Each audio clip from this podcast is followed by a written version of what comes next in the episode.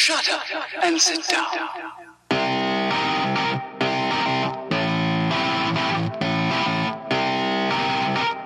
Welcome to the Gold Rush Show.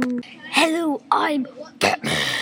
Today we're talking about how people travel. Do do do. They traveled by ship and land. The ships traveled from the eastern U.S. around South America and to San Francisco.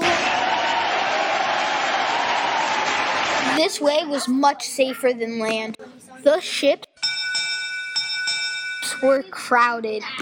The passengers often spent six months bored and seasick. If you went by land, then finding fresh water was hard. You will have to travel across dry desert